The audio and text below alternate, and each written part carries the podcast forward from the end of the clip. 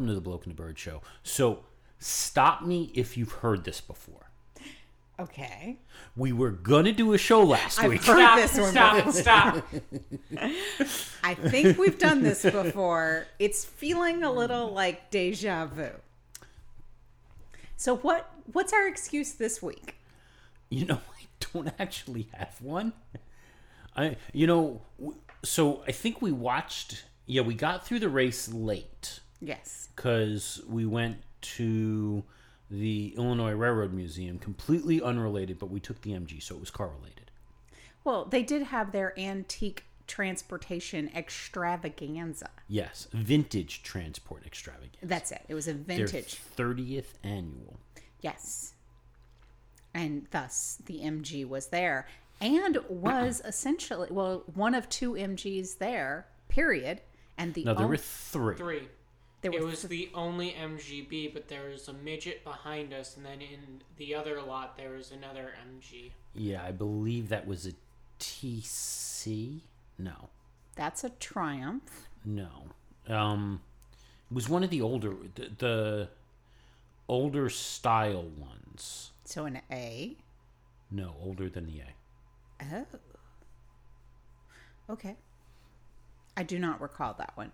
But anyway, I was the only MGB there, which is really odd because normally they're like everywhere. Yeah, the other MG was over by, if I re- remember correctly, it was the Oldsmobiles or the Chevys.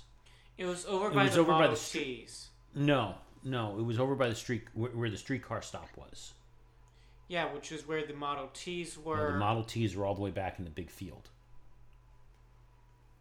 This was over by the main station where we saw the, the guy in his MG jumpsuit. Oh, I bet that was his. Yeah, Okay. but it wasn't with. Uh, see, it at least our MG was with some European cars. And this one was not, True. And, a Mustang. and a Plymouth, which, Which we don't we don't no know why either those were there. No. But we had a Volvo on one side of us and a Porsche on the other side of us. And there was a Fiat. There was a Fiat. a Ferrari. There was more than one Fiat because remember the guy tried to sell me a 76 Yes. Fiat. We didn't buy it. No. And there was a Ferrari and a Mercedes. That was like the extent of the import section. There was a Peugeot. Oh yes, there was a Peugeot as well. And oddly enough, you know, there was the import section with that small handful of cars and the Mustang and the Plymouth. And then all the way back with the Model Ts were a bunch of Triumphs. Yeah. Yeah, I, we couldn't figure out the the Well, organization. um, all the Volkswagens were together. yeah, they, they- were together too. They they come. They got a section. Yeah.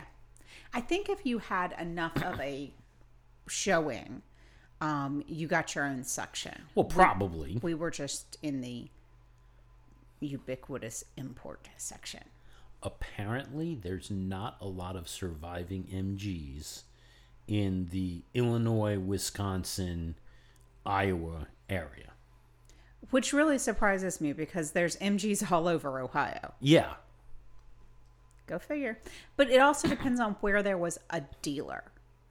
And we don't know because there was a very large I'm sure large there was a dealer in I would have been I'd be in. Chicago, maybe. Yeah. But um, there was a very large dealer in Northeast Ohio, and they that was a very popular common car in that Yeah. area because of the size of the dealership. So, anyway, So that's what we did, but um why we didn't record so we, we finished Lazy. late. Yeah. We were we lazy. forgot. That we didn't forget. That we did not do. we were lazy. We made a decision. I think we said, "Oh well, we'll record tomorrow night," and then didn't do that, Yeah. or something like that. So we did have actually a pretty good race last week. We really did. There were a lot of things that happened and a lot of um, things that threw wrenches into the strategies. Yeah, but before we get to that, we have to talk about what happened the Thursday before the race. Okay.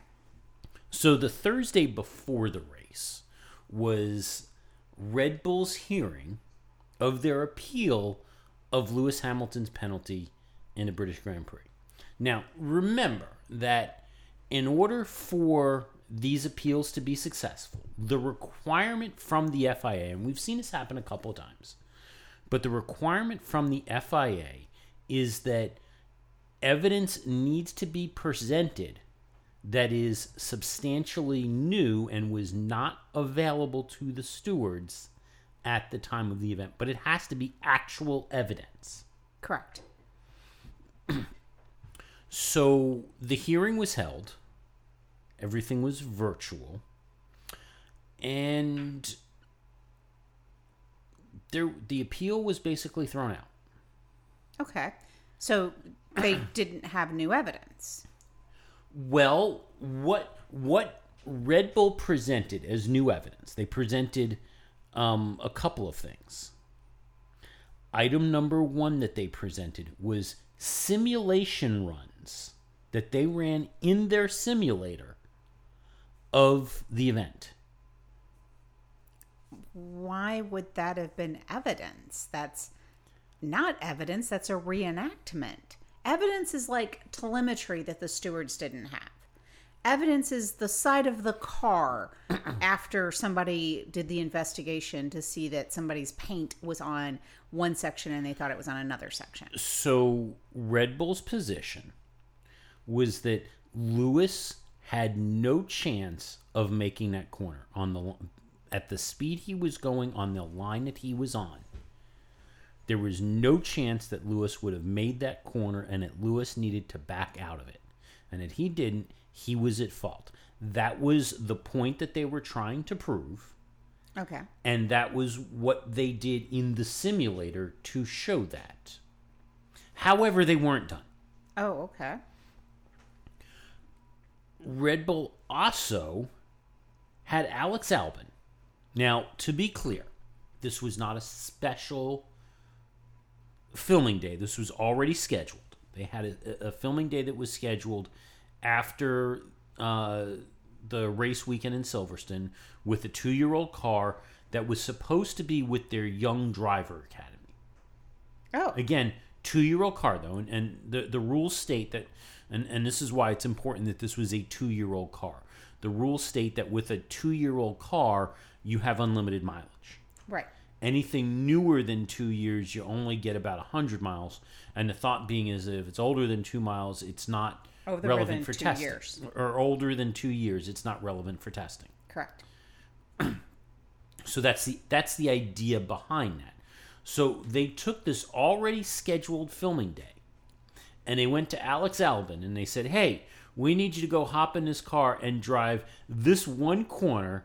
And make sure you hit the line exactly like this and try and get as close to the speed that Lewis was going as possible. So Red Bull called up Alex Albon, said, "Go do, go recreate this," and they filmed it. So wait a minute. I think you I think you just buried the lead. Red Bull called Alex Albon and asked him to drive like Lewis Hamilton. Well, yeah, there was that too. No, no, no. That is what they asked him to do. Um, one could argue that that's not a physical possibility. Well, yeah. So, but that is what Red Bull presented to the stewards as their substantially new evidence that was not available. Well, it wasn't available because it didn't exist. Yeah, see, that's the thing. So the the letter that was issued in response of this stated that what was presented to the stewards was not a quote significant and relevant new element that was discovered which was unavailable to the parties seeking the review at the time of the decision concerned. The slides in appendix 2 of the competitor's letter that were relied upon as new evidence were not discovered but created for the purposes of submissions to support the petition for review.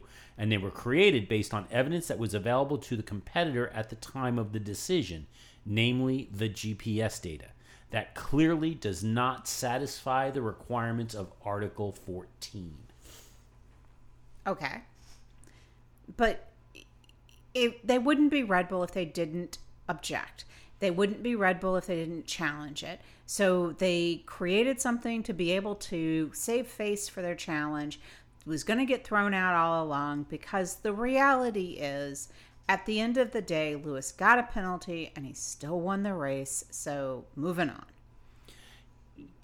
There was one other thing, and, and this is what's got a bit of at least some questioning going into last weekend was th- these two paragraphs that were in the letter.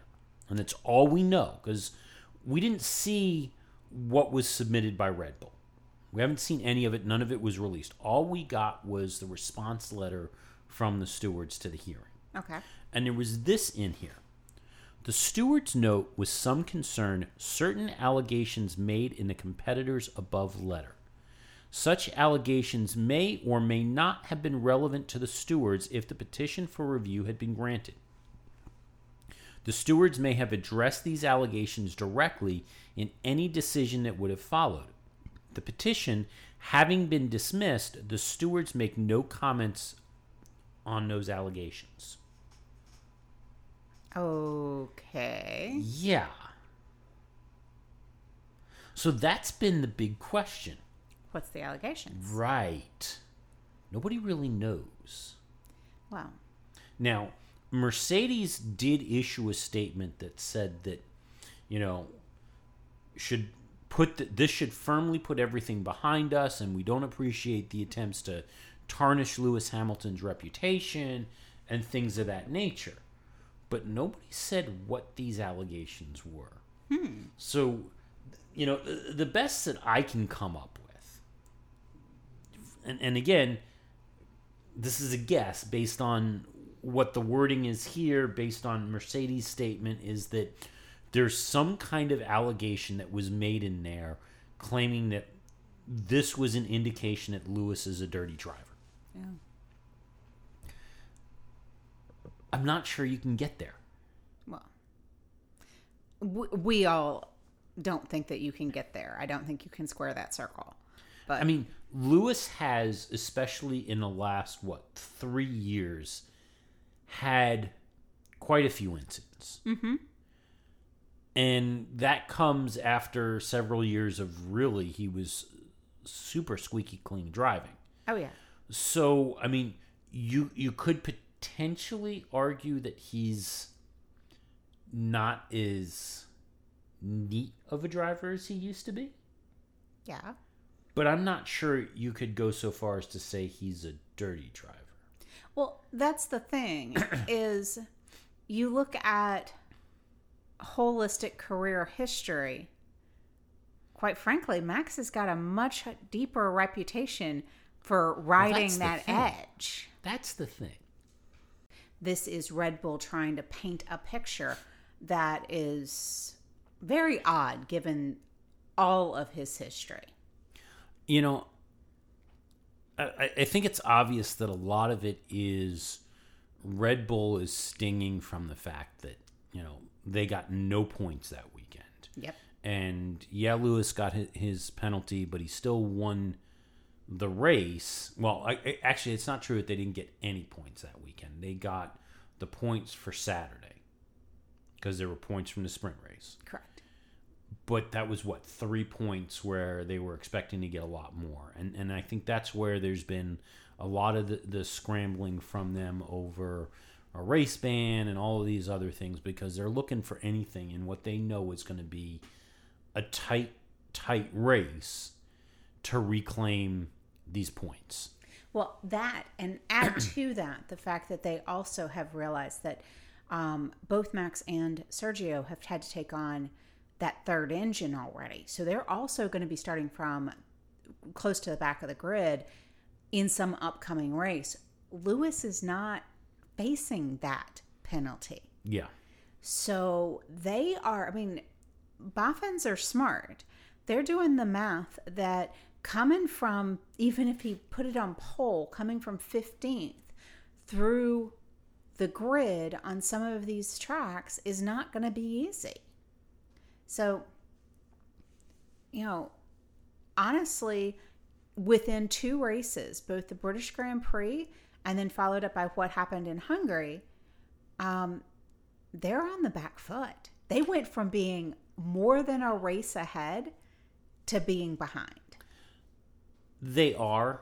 Um, I, I, I don't think the season is lost for them yet. Um, and I don't think that they're anywhere close to being at risk of that yet. Um, yeah, it's not as comfortable as they thought it was looking, but I, I would not call the championship the, the championship at this point. Now we did say, or at least I willingly said, what a month, month and a half ago, that I thought the prospects for Lewis to win the championship were dimming. I don't think they've gotten a whole lot brighter. Yes, there were two good weekends, and we'll talk more about Hungary in a bit. Yeah, there were two good weekends, but overall, I'm not seeing Mercedes show the pace that they need to win the championship this year. It's going to come down to strategy and it's going to come down to luck and some of these other things and Mercedes doesn't get strategy right all the time, a lot of times when they're under pressure. And keep in mind with a lot of what I've been seeing this season, it's very much in that pit lane battle area. And Red Bull is very much known for their speedy Mm-hmm. um, pit pit stops. You're right. You're very right. Um, so there's there's definitely some of that. I think. I think that, quite frankly, this is going to be one of those seasons that it's going to come down to the last race. It, we're gonna. It, this is not going to become mathematically impossible too early, unless one of them truly falls apart.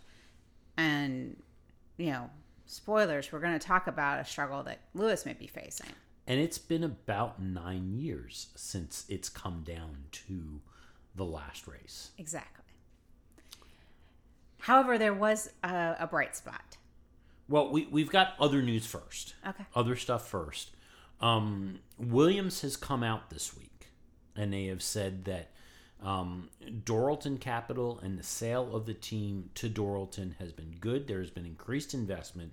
Um, and even before um, we had the double points finish for them, they came out and said that they are in a stable enough position that they don't need to rely on paid drivers. Nice. That's actually great news. It's great news, except if you're Nick Latifi. Well, yeah, because that's how you got your seat. Right. Yeah. So that doesn't exactly fill him, I'm sure, with a whole lot of confidence. Um, his contract is up this year. George's contract is up this year. Uh, who knows where this could go? I only think that there'll be a shift is if Valtteri isn't picked up at Mercedes. Are paid drivers ones like Mazepin, in which like Daddy just decided to say, "Hey guys, here have some money and have my son be in your team"? Yes. Okay. Essentially, yes. Or they bring sponsorships that pay for them and the team to get money. So that was how Pastor Maldonado got his seat. Um, in some ways, and although he's not a pay driver now, uh, Sergio Perez comes with Carlos Slim money, which is a lot of money. Um, so, and that's that's the big delicate balance. They talk about pay drivers, those that are paying for their seat, versus paid drivers where the teams pay them, but the paid drivers still bring in their own sponsors, which help the team too. Yeah, you know, for years, um, Fernando Alonso was very closely aligned with Santander, the the Spanish banking company. Um, there, there's there's a lot of drivers who have those close connections, and you'll see that those sponsors move across with them. Um, Kevin Magnussen, the the Jack and Jones sponsorship that Haas picked up was because of their agreement with Kevin Magnussen, and we see that w- with other drivers. But there's a difference between a Pastor Maldonado, where the only thing that was keeping him in that seat was his money, as opposed to a Magnussen or some of these other drivers, where it's the talent and the money is a bonus. And that's where I think Sergio is at this point. Yeah. Obviously. Um, all right. So, talk about Hungary and the qualifying. So there was a lot of talk about the la- Lewis. Well, the very last opening of Q three, and the outlap that Lewis Hamilton took, hmm. and a lot of talk about how Lewis w- w- there was game gamesmanship or strategy, or Lewis was somehow playing games to bottle up the Red Bulls.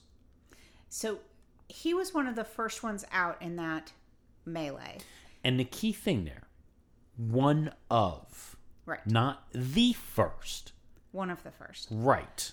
But the uh, accusation was made that he was going slower because so the clock is ticking. Mm-hmm. And the goal in any qualifying session is that you want, because the rubber's being laid down, the track is always improving. You really want to be the last car to be able to cross the line for a flying lap right before the checkered flag goes. With one additional caveat. You want to be far enough back from the car in front of you that you're not impacted by their wake turbulence. Right. So there's a it, it's a magic window and it's literally like seconds. Mm-hmm. So Lewis is one of the one of the first cars out. They have about three minutes left in the session, and, and trust me, I'm not going to get these these Yeah. times correct 100. percent But they're looking at doing a lap in about 1.16. So the the key thing to keep in mind here So he has to do an out lap and then his flying lap. So, and, and I'm trying to find the specific time. Uh, oh, so, for the Hungarian Grand Prix, according to the race director, that outlap cannot be slower than one minute and 31 seconds. Okay. So, but it, and it's the out lap is always a slower lap, Yes. And then you do a flying lap, and mm-hmm. you do a cool down lap. That's the way that works. But so you got maybe three minutes left in the session. Your out lap's a minute 30. Now you got a minute 30 left in the session. So it was no, they went out a lot closer than that. So it because would've been closer. What what had happened was, vers Lewis crossed the line, and and actually the first one out was Valtteri, Okay. then Lewis, then Max, then Sergio Perez, and anybody else. See, I thought Sergio was further back because he he was the one that missed the red the checkered flag. He he he was behind Max. okay. and and I think he, I'm, I'm almost positive he was he was right behind Max because Max just barely squeaked in with about a second left, and Sergio lost out completely. The reason why I point out that Valtteri was the first one out was because ultimately it was Valtteri setting the pace, not Lewis. Right. So Lewis, the expectation, and that everybody acknowledges, is that Lewis gets to drop back from the car in front of him to make sure that he's got enough room so that he's not impacted by the the turbulence. Same thing with Max, same thing with everybody behind them. As long as they don't do it in longer than 1 minute 31 seconds, it is a legal a legal outlap Yes. and they're not in violation. However, more than that, So I heard the p- post race coverage about this. One of the statements that stuck with me was that they looked at the telemetry and Lewis's outlap was faster on the last outlap than it was on his previous outlap earlier in the session. Yeah, his final Q3 run was five seconds faster than his final run in Q1. Yeah. Okay.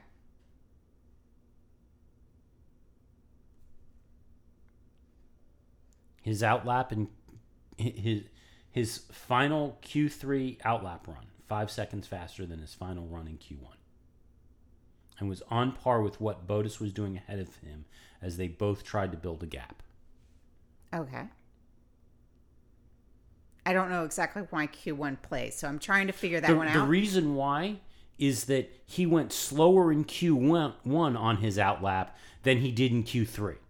But what I'm trying to say is, I thought that the pundits were saying because he did he did more than one outlap in Q3, and the one the outlap that he did earlier in Q3 was faster was slower than the outlap that he did right before Perez lost out on that flying lap. That's where I was trying to go. Is the way I understood the statement. So look at how the outlaps of the two with medium runs being conducted at a faster pace for tire temperatures. Times were taken from the moment drivers left the garage to the start of their flying laps, including the run down the pit lane. So his Q3 run. So this is this can't be right. This is odd. Cuz this says Q3 run 1 was 2 minutes 32, Q3 run 2 was 2 minutes 44. No, that's exactly what I said. Oh no, that's the other way. Uh, I neither none of it matters. What matters is he did what he was supposed to do. Just because the Red Bulls missed out, then that's not his fault. he he did it. The, the the reality is it wasn't his slowest outlap, and the Red Bulls could have gone out earlier, Right. and they didn't. Right. So they missed it. The, the tactical error that Red Bull made was that they allowed Lewis to get ahead of them. They allowed Mercedes to get ahead of them. Now, the other thing is, even if this was true gamesmanship, and that was actually the intent that Mercedes was going for, yeah, kind of feels a little unsporting, but it's also kind of par for the course. yes. And and when I say that, I don't mean par for the course necessarily for Mercedes. I mean par for the course for Formula One. Mm-hmm.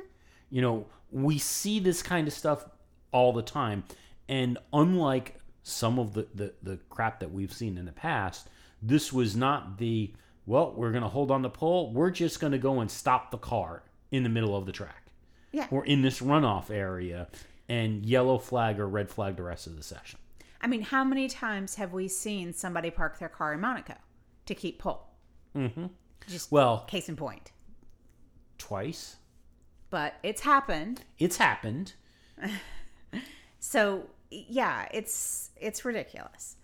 But games happen. I don't think this is one of them. What I think this is is that Red Bull is desperately trying to clutch onto whatever they can because they're not liking what's going on right now. They are, but Christian Horner also was very quick to come out and say that, you know, we may not like this, but he did absolutely nothing wrong. Well, The laps were legal. He didn't break any rules, and yeah, it, it it sucks that we lost out, but he didn't do anything wrong here. well, that's a first for Christian Horner. I mean, after all, he thought that Lewis shouldn't celebrate a win. Well, Yeah. So the the war of words that happened on Friday in particular, basically Sky spent a good part of a couple of the free practice sessions just bouncing back and forth between Christian Horner and Toto Wolff Oh my. because they were sniping at each other basically live.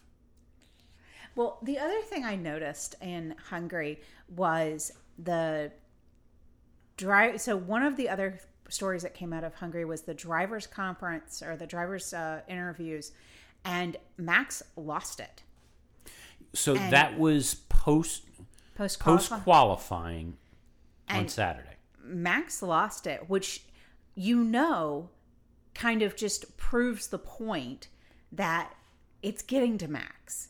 Yes. Well, we know that Max does not like being asked the same question repeatedly. And you have on top of that, let, us be totally honest here. Lewis is definitely messing with Max. Oh yeah, He is definitely playing mind games and he is definitely using the press and using the media to his advantage to put pressure on Max. There is no doubt in my mind that he's doing that. And Max has not had that level of intensity put on him on top of a championship fight.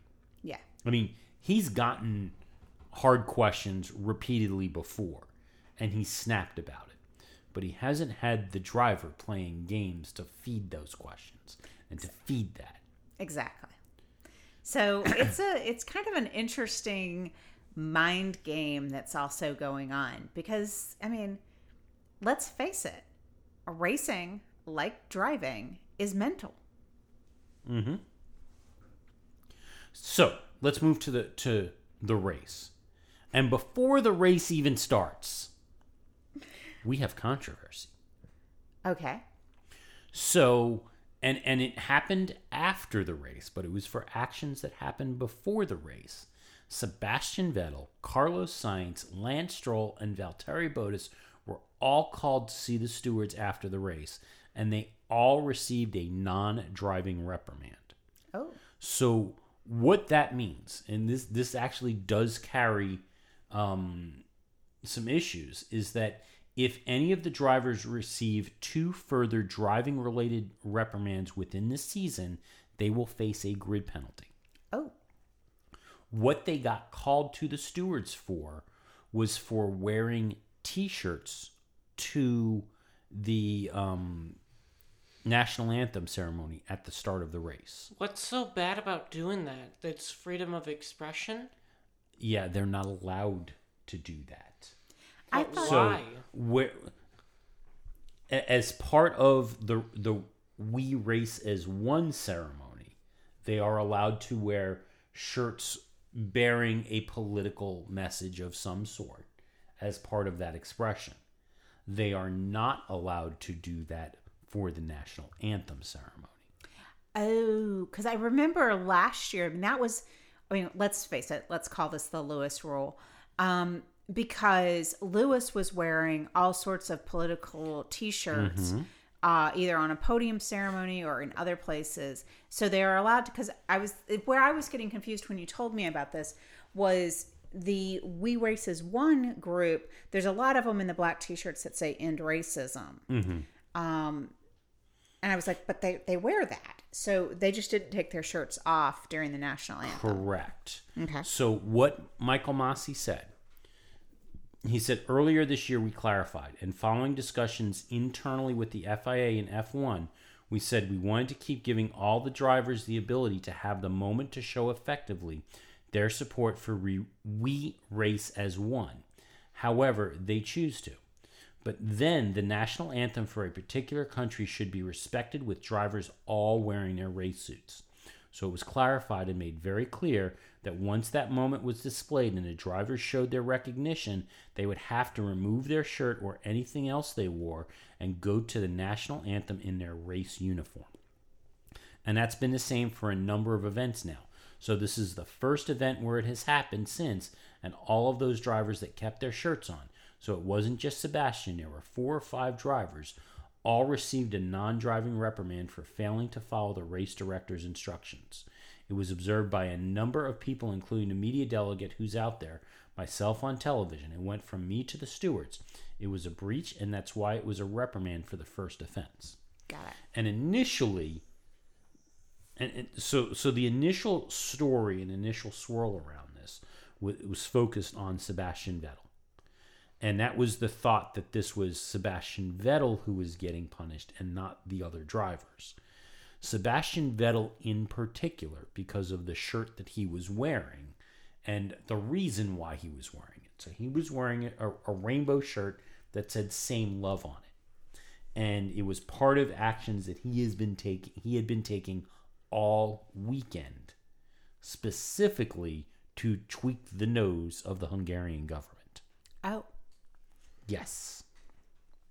So he has been publicly displaying messages, is the best way to put it, in support of the LGB, possibly TQ plus Plus. community. I don't know if it's all of them or some of them, but it is for that community. He has been expressing support for them in Hungary in response to laws that the Hungarian government recently passed against that community. oh, So showed up at the track on Sunday with rainbows on his shoes. His helmet had a rainbow on it. He's been wearing these rainbow shirts all weekend and stuff like that to express his support for the community. You know something? We don't know a whole lot about Sebastian Vettel because he's so tight-lipped. I would have never have pictured him to have. You know, we know that Lewis has an opinion. Mm-hmm. Basically, if Lewis has an opinion, all of us know. Yeah. I would have never ever pegged Seb for coming out publicly on a stance like this. I'm very supportive of him. It honestly, and you know me, I'm not a big Seb fan. It makes me feel differently about him Honestly, to the positive. in, in the last couple of months, the more I'm hearing about Seb and, and what he's been doing, Seb is all of a sudden, I mean, he, he a little later than Lewis, but he's all of a sudden had that awakening that he has a voice And and people listen.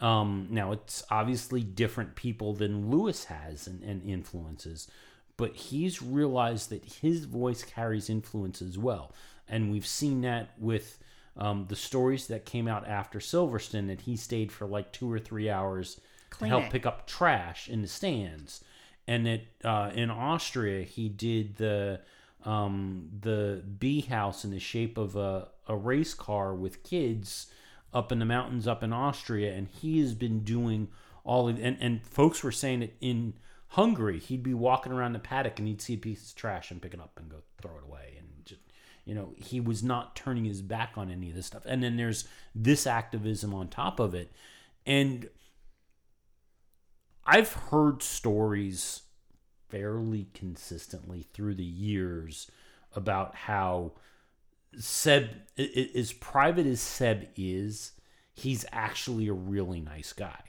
And, you know, of, of the fans who spot him, whether it's in Austin or somewhere else, and they recognize him like on a race day or a race weekend or something like that, and they go up to him and greet him and say hi and, and, and all of that, and Seb will go, So you come into the race? And they'll be like, Yeah, no, I, I couldn't get tickets or something like that. And next thing you know, tickets will show up for them. And that Seb will do stuff like that for fans, and that he actually is kind of a nice guy. Well, that's awesome. I mean, that's awesome. It's awesome that he's also feeling like he's got a platform and he's got a mm-hmm. voice and he can use it. I'm wondering if some of that comes with the age on the track, knowing that his career is not, he's no longer like fighting for the pinnacle seats or mm-hmm. having to look like he's conforming to something. And you never know. It could also be that he's got more freedoms at Aston Martin. I mean, think about it. Well, that's my guess. Lewis was, you know, very tightly controlled at McLaren. That was mm-hmm. one of the advantages for him to go to Mercedes. He got to spread his wings. You know, Ferrari is incredibly tight, mm-hmm. and you're you're kind of starting to see Seb come out of his shell a little bit because he it's like I made it to the the big red team and I'm not there anymore and I can be free now. And you're seeing that. And I like That- like that's that. what I think a lot of it is. And, and honestly, I think Red Bull did it and, and Red Bull allowed it. but Seb had yet to find his voice and figured out. He was still such a young driver at Red I, Bull. I don't think he figured out how he wanted to express himself yet. You, you used to see peaks of it at times with him, especially the, the, the last year he won the championship, and you know savor this now because it made that that was an incredibly mature statement to say, and Yeah. Well, mm, go Seb. So that whole ceremony and that situation occurred in the rain, and and that was what some of the dri- well, actually not some, the four drivers who, who who got in trouble all said it was because of the rain and the confusion and the pandemonium that was going on around it that they didn't take their t-shirt off, they were distracted and all of that stuff. The rain certainly that that quick shot, you know, it, it was really similar to like the one and only time it rained in Singapore Right. happens right at the start of the race, and everybody's going, "Well, crap! Now what?" Yeah. And resulted in absolute sheer pandemonium within two corners of the start of the race. Same thing in Hungary. Right. Yeah, we started off with the Inters, which I don't think they did in that first race, that that race in Singapore. I don't think they did, but I don't remember. So yeah, they started on Inters and still had pandemonium. A lot of upset drivers at Valtteri Bottas. Oh yeah. A lot of upset. A few upset drivers at Lance Stroll. A lot of upset drivers at Valtteri Bottas. Yeah. I'm not, and and we'll talk about Valtteri and his situation in a little bit. But so we we have two significant incidents all at the same time, and they really were independent of each other. Mm-hmm. But two significant incidents takes out a, a portion of the field, red flags the race before we finish the first lap. Everybody goes in. Um, they they they basically rip off the most damaged bits from Max's car and, and replace what they can, but apparently half the floor was still gone. Right. Um, Lando Norris retires, all of that stuff. The rain stops.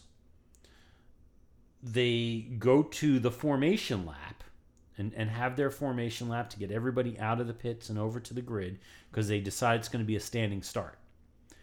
And George Russell prophetically calls, as they're what, halfway through?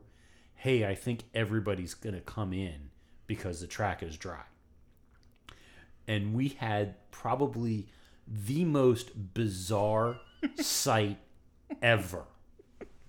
One car on the grid because everybody was still on Inters. That honestly should be like the picture of the season.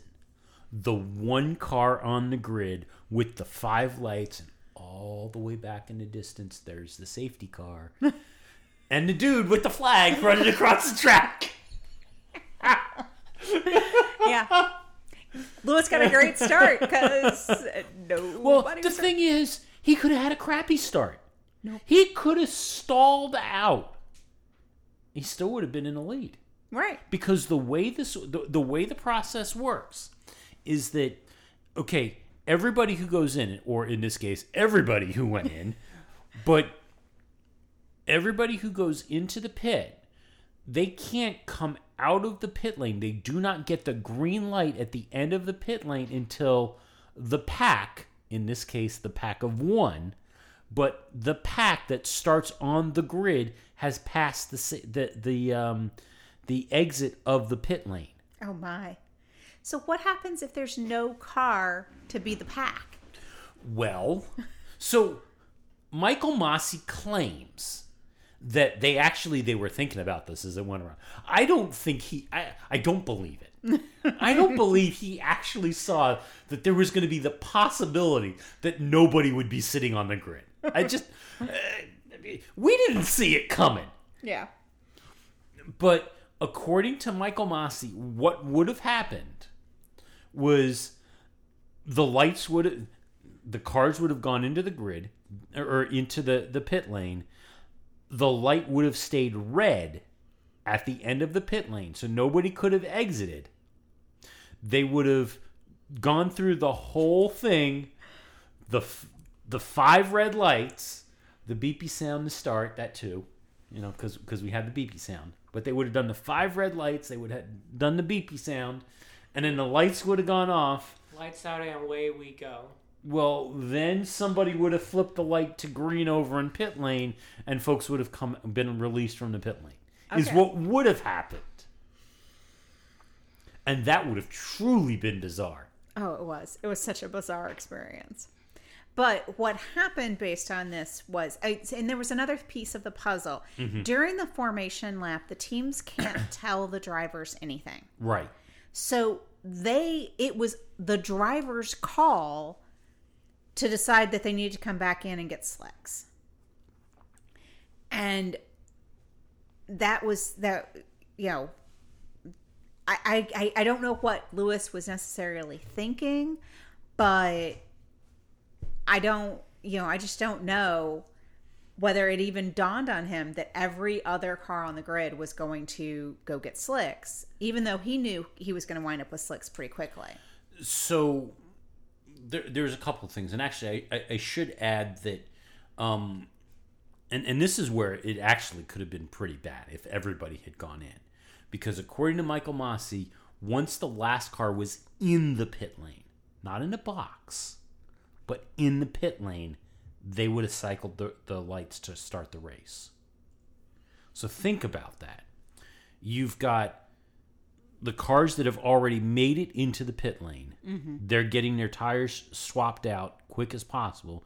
You've got the rest of the grid piling in behind them and trying to get out as quick as possible. So the race has started because the first the last car has finally hit that pit lane and everybody else is freaking out to get the entire grid. Oh yeah, That that would have been well, the, the the fines and penalties that would have happened there. the unsafe releases. I mean, they mm-hmm. were already having enough unsafe releases, but okay. So Lewis starts by himself mm-hmm. on Inters. He makes it around so that he can then pick up slicks, and then he's going to have to go through Yeah. the grid. So Mercedes' position and Toto Wolff's position was that if Lewis had come in, he would have lo- he would have ended up in the middle of the pack. Mm-hmm. They would have lost positions even if and and we saw it happen with George Russell. George saw the hole, took it and was warned that he had to give that back and he dropped those positions back. Likely because of where Mercedes pit box was, it wouldn't have worked out that way for Mercedes because remember Mercedes is the very first pit box on the on the the pit lane. Right. So Lewis would have come in, he would have had to have wait for everybody to cycle past and then take off. Okay. So they expected that if Lewis had gone in, he would have ended up in the middle of that pack and then had to fight his way through it. Which kind of is what happened anyway. Exactly. So, but I mean, at some point he drops all the way back, and then mm-hmm. works his way through. So, it was an exciting race. It it was. It, We it- had an unexpected winner. We had well we we had a completely different podium mm-hmm. than anybody would have expected.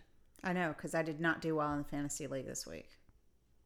And Hungary in gen- that was the other thing was that you know I haven't found Hungary to be a particularly exciting race previously because really there's one maybe two places to pass and normally once Hungary kicks off nobody's close enough to even try a move in any of those places. So the race gets dull really fast. And because that grid was mixed up, because we had Lewis further back, because we had some of these other drivers for whatever reason that were out of position, we actually saw action in Hungary. Exactly. And good news. Hungary's going to get a is working on trying to get a five year extension to their contract. So they're hopefully, if all goes well, They are going to the their contract will end in 2037. So who knows? Maybe we'll get more races like this with more passing instead of it being very dull. So, in their new contract, do you think that they could guarantee a rainstorm that comes in during the formation lap of every race? No, because I don't think they can control the weather. I mean, have I? I've tried screaming at insults at the sky to make it rain, and somehow it does. So, actually, my question is this: If what was it, twenty five years ago, 30 years ago when we had the first race in Hungary, and it was still behind the Iron Curtain. And it was such a big deal that Formula One was going to go there. And it was so novel and so unique that this was a purpose built racetrack behind the Iron Curtain. And now, with another five years to go, this means that Hungary is probably one of the oldest consistently raced at tracks in the series. It really is. Would anybody have thought that that was possible that year when they were breaking into the Iron Curtain? So, if they were a purpose built track prior to the lifting of the Iron Curtain, Yes. um, then you're looking at 35 years ago. Because the Iron Curtain fell in 87. Okay. So just, you know, letting you know that you're old. Thank you. I I, I, I appreciate that. Anytime. That's what I'm here for. So, end of the race. Did you see Lewis? He was um, struggling. He really was. So he's acknowledged that he had dizziness and everything got blurry up on the podium. He actually is starting to wonder whether or not he's got long COVID. Oh no. We know he had COVID. Um, he says that he's been fighting all year, really, with the health and staying what happened at the end of last year. It's it. He says it's still a battle. Um, he said he hadn't spoken to anyone particularly about it, but he thinks it's lingering. He said he remembered the effects of when he had it, and training's been different since then. The levels of fatigue that you get is different, and it's a real challenge. He'll just continue to try and train and prepare the best he can. He thinks maybe it's hydration, but uh, he's not had that experience before. He did say that he had something similar in Silverstone, but this is worse. Hmm. Now, Esteban Ocon said that, you know, this was a hard race, even, you know, for the guy up in the front Yeah. it was hot and it was humid out there and really combine that with the corners and, and overall this was a very physical race for them And also keep in mind, I think that Lewis was fighting with Fernando for so many laps. Yeah. That's not a typical amount of laps that Lewis fights. Mm-hmm. You know, when he's going to pass somebody, he fought he fought Alonso quite hard for that. so as we mentioned esteban ocon wins the race out of nowhere mm-hmm. which i mean Oh, his start that put him in that spot mm-hmm. was awesome. I mean, it was just like he slid through the open area. so i mean and, and managed to hold on to it mm-hmm. now i will not go so far as much as a couple of folks are saying i will not go so far as say that this is some sort of a breakthrough for renault and it means that they're you know th- they're going to be regular visitors to the podium I, I i don't see that happening that that's not the case this this was right place right time and the ability to to exploit it Hold up. Who's Renault? I thought they're known as Alpine. The team is Alpine, but they're running a Renault engine. And Renault designed the car, even though they're running as Alpine. And it is the Renault group. Don't they also refer to them as the Enstone team? Well, there's that too.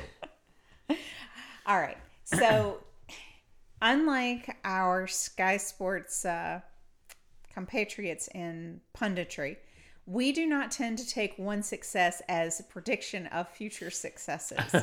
so, okay. So, we don't think that Alpine Renault Enstone team is going to start like that this is their renaissance moment, any more than we think the double points finish for Williams is a renaissance moment. I mean, we lost five drivers before the second turn. So Yeah. um, there's that. So okay, so Ocon wins the race. Awesome. I'm you know, I'm super happy for him. I mean, what an accomplishment for a guy that had to sit out for a year because he didn't have a seat. All of those things. Vettel is P2. Also awesome because he's, you know, he's in a new team. He's not been doing great, especially not doing, you know, when Lance Stroll is beating you, that's kind of bad. Um, yeah, but we're starting to see Seb pick up. yeah, he's getting comfortable in the car. So he's P2, and Lewis is trying not to faint in P3. And then, Well, it turns out that Seb's been disqualified. so who came in fourth?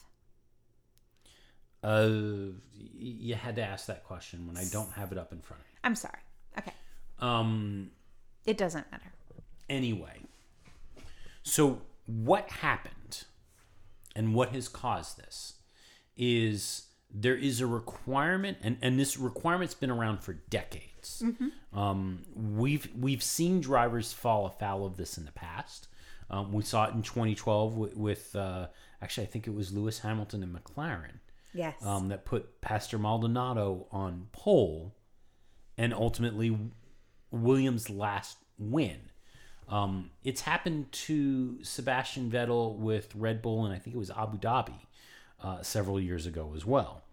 Um, the requirement that the FIA has is that at the end of a race, teams must be able to provide a one liter sample of fuel for testing. Um, it's a key to the policing of Formula One and ensures that teams are always running the exact fuel fingerprint that they have registered with the FIA.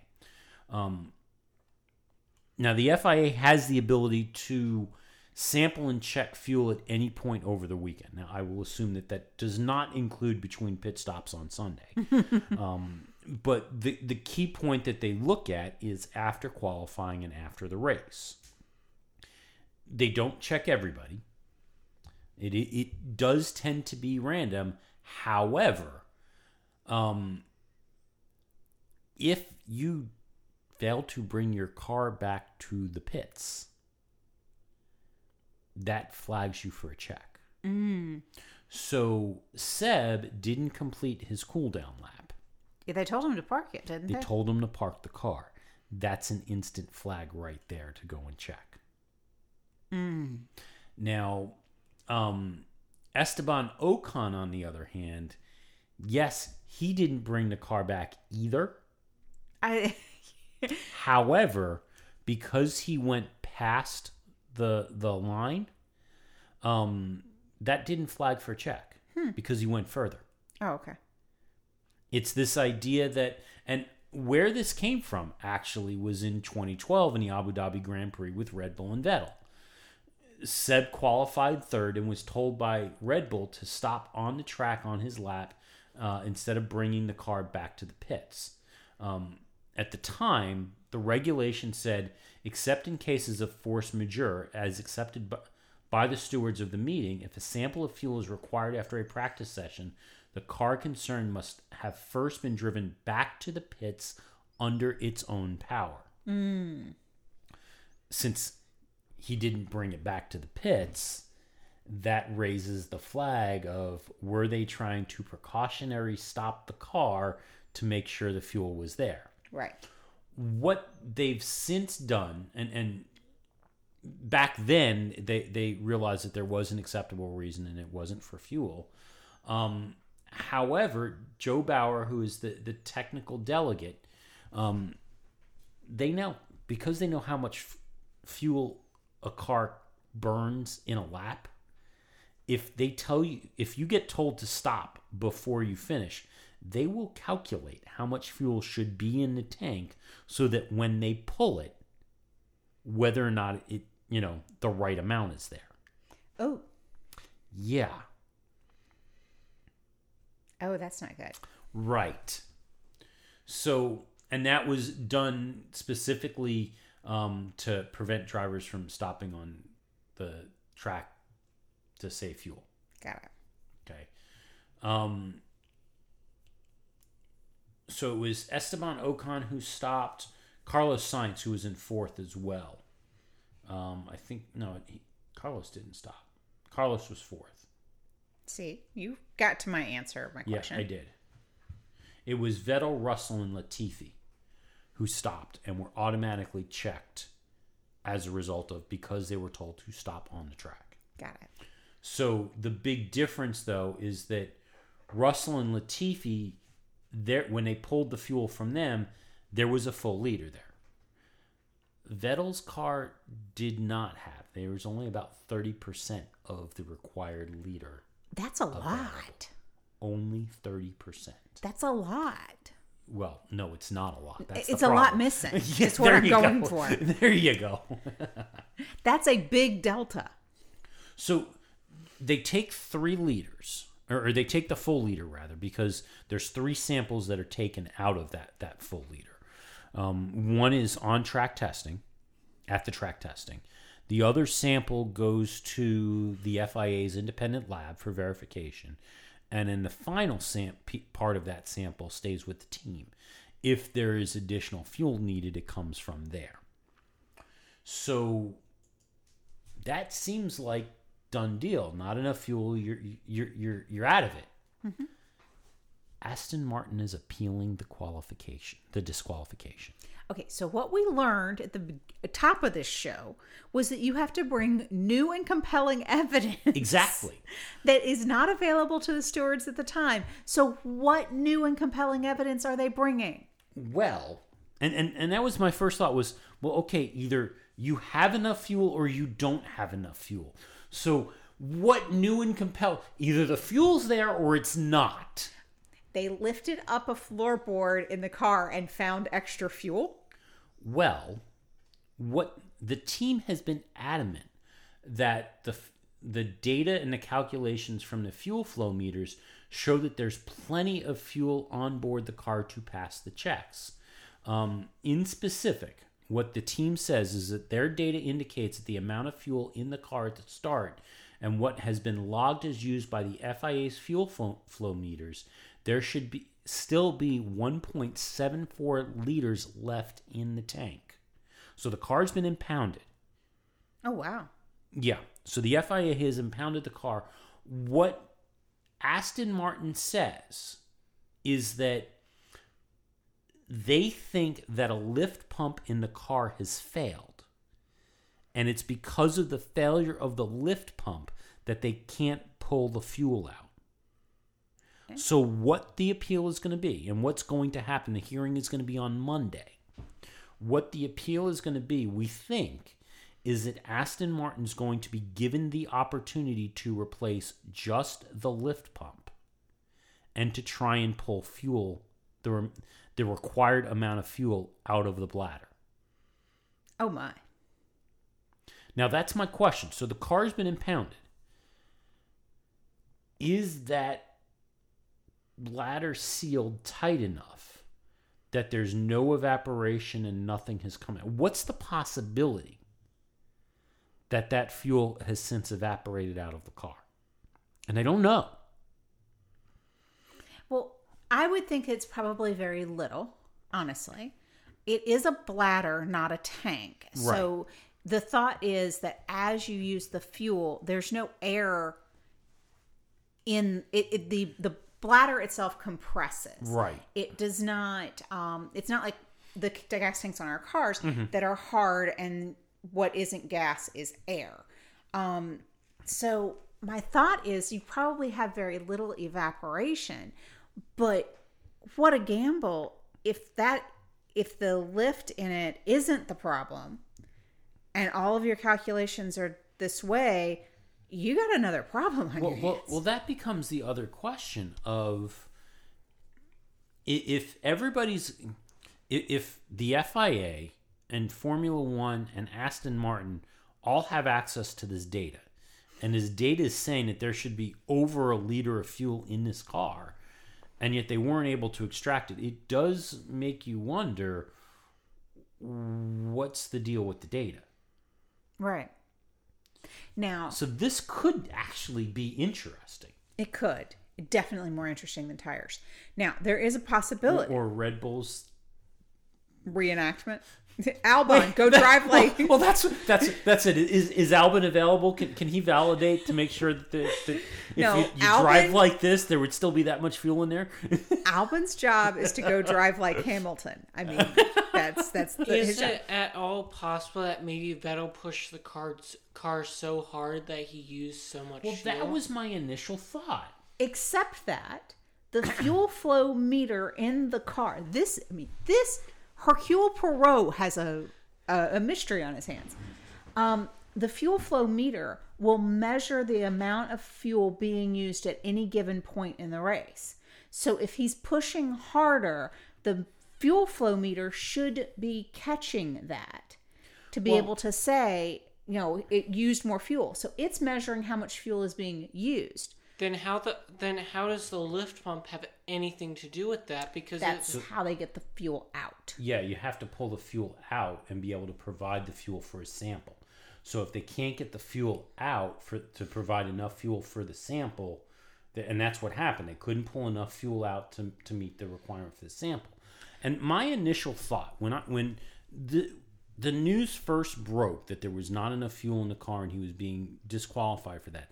My initial thought was Seb was pushing so hard that the team wasn't staying on top of the fuel. And, and remember, there, there's a maximum amount of fuel that they can consume anyway. Mm-hmm. But that the team didn't stay on top of it like they should have. That that was my initial thought, which I'm like, that's a rookie mistake. They should have known better than that. That the, the team's been around long enough.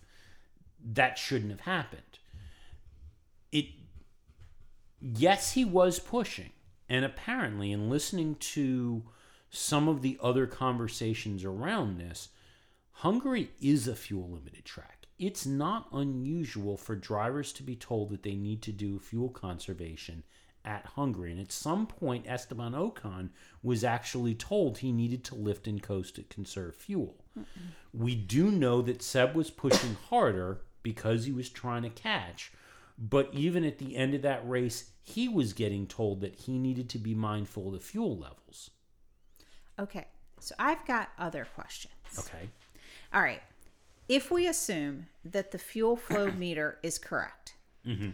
and undamaged, then the only way that you don't have enough fuel at the end of the race, based on all the calculations, is if there was not enough fuel put into the system at Right. the start.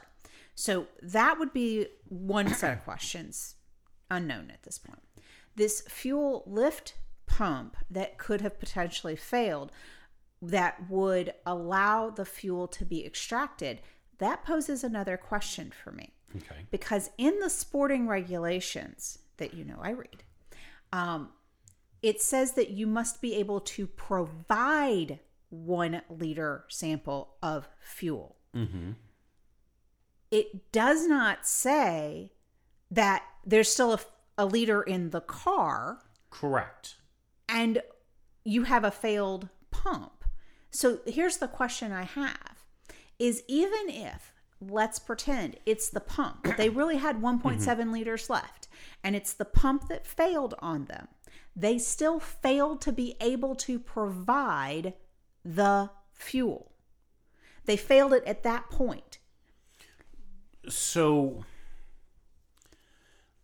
what I would guess w- would be the response, what the FIA's position would be at that point is that because it was a mechanical failure and this was not the team playing games, as opposed to you used more fuel than you were supposed to and you didn't have enough left, I think the FIA would allow that.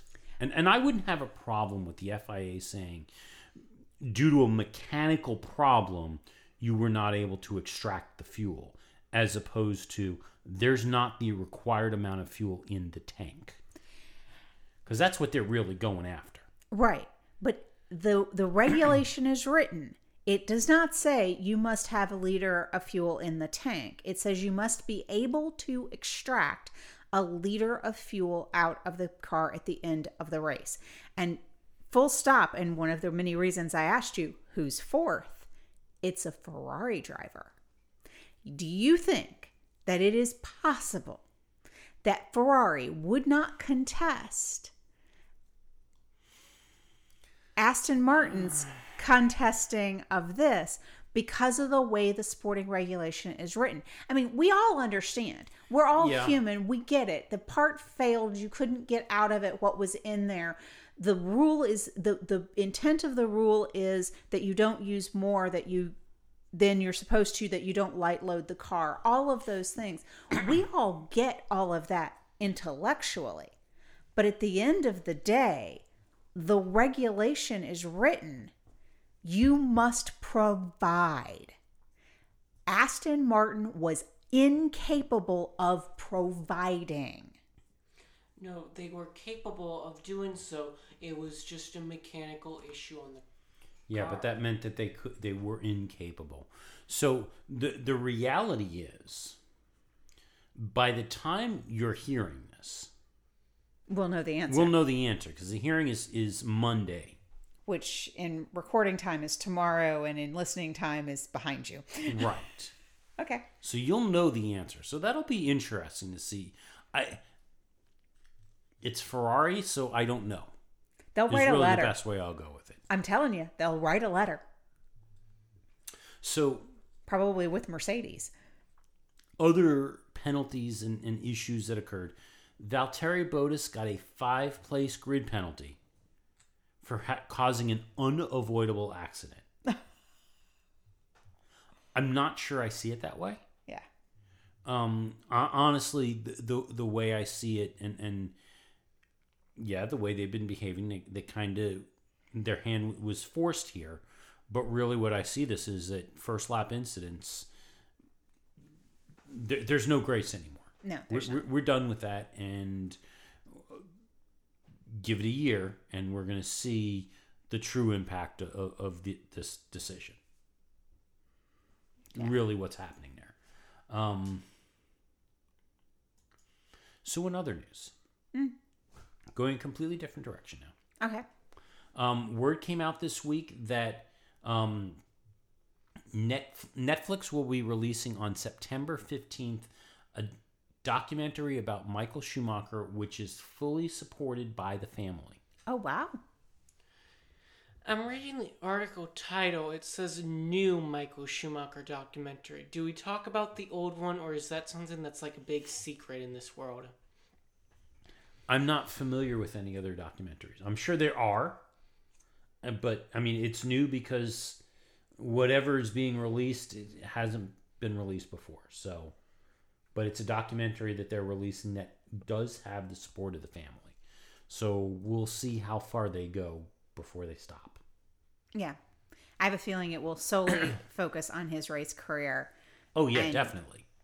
Probably that he ceased to exist when he came off the track. And, and then it'll be to focus on Mick. Yeah. But uh, yeah, we'll see where They'll that talk about the legacy. Yeah. So don't have big details yet on calendar for next year. However, it is looking like Formula One will have two tests next year. Um, one in Barcelona, one in Bahrain. Uh, word is the teams are pushing hard for Barcelona because um, with the COVID restrictions and the travel and all the other stuff, and, and we still think that there's going to be COVID restrictions. Keeping everything in Europe is attractive to them. However, it does also sound like Formula One is leaning towards the season opener for 22 being in Bahrain, which would dovetail with session two of winter testing being in Bahrain. Got it. Okay. That makes sense. And finally, announced today, McLaren has announced that they are acquiring a majority stake in the Arrow McLaren SP IndyCar team. Okay.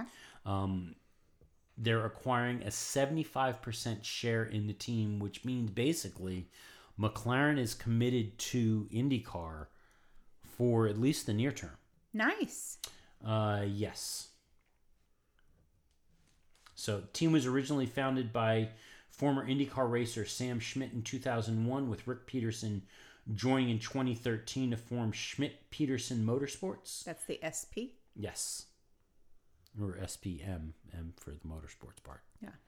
Um, and right now, Patricio O'Ward is second in the IndyCar Championship. Yes. He's doing very well. Yeah. I did not stalk him when we were at Road America. No, it wouldn't have been that hard, though. No. it would not have been, but I did not stalk him. You know, from from what we saw, it would have been a matter of Patricio hearing, "Oh, you're looking for me." Yeah. I mean, it was not the stalking that I was doing of Romain Grosjean. Yeah.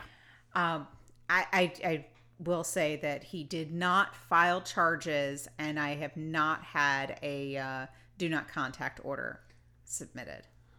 That we know of. Um, all right. We have a little bit, that was your last story. Yes. We have a little bit of housekeeping we have to do towards the end of this show. Yeah, because I'm sure absolutely nobody will be surprised that hey, there won't be a show next week. Or the week after. Oh yeah. Darn, I was looking forward to running my own podcast. The David spin-off series has a good ring to it. Yeah, you have no idea how to do all the things that dad does. Dad could teach me. Um, so we have um, we are taking the same kind of Formula One break that the Formula One drivers and teams are taking. So we are required So we're by go- the sporting regulations. So wait, we're gonna go to Monaco. no, Oh. no, we're going to the Monaco of the Midwest. Um, no, we're not. Anyway, anyway, um, by the sporting regulations, all the teams are required to take, of the three weeks off, they must take 14 consecutive days away from working. hmm No email either. No email. They got to do none of it. Um, so we will be honoring our portion of that over the next 14 days. So we'll see you back in Spa. And on that, we'll call it a show. We are so glad you came. Bye bye. Bye bye. Bye bye. Bye bye now. Bye. Bye bye. Remember, please discard all candy wrappers and popcorn containers in the nearest trash receptacle. Thank you. Okay, bye bye now. Bye bye. Bye. okay. Are they all gone? Uh, is, is, there, is everybody gone? huh? Good. Oh my gosh, my cheeks are killing me. I can't keep smiling like this anymore. I am exhausted. I think I need a break. a little break? Okay.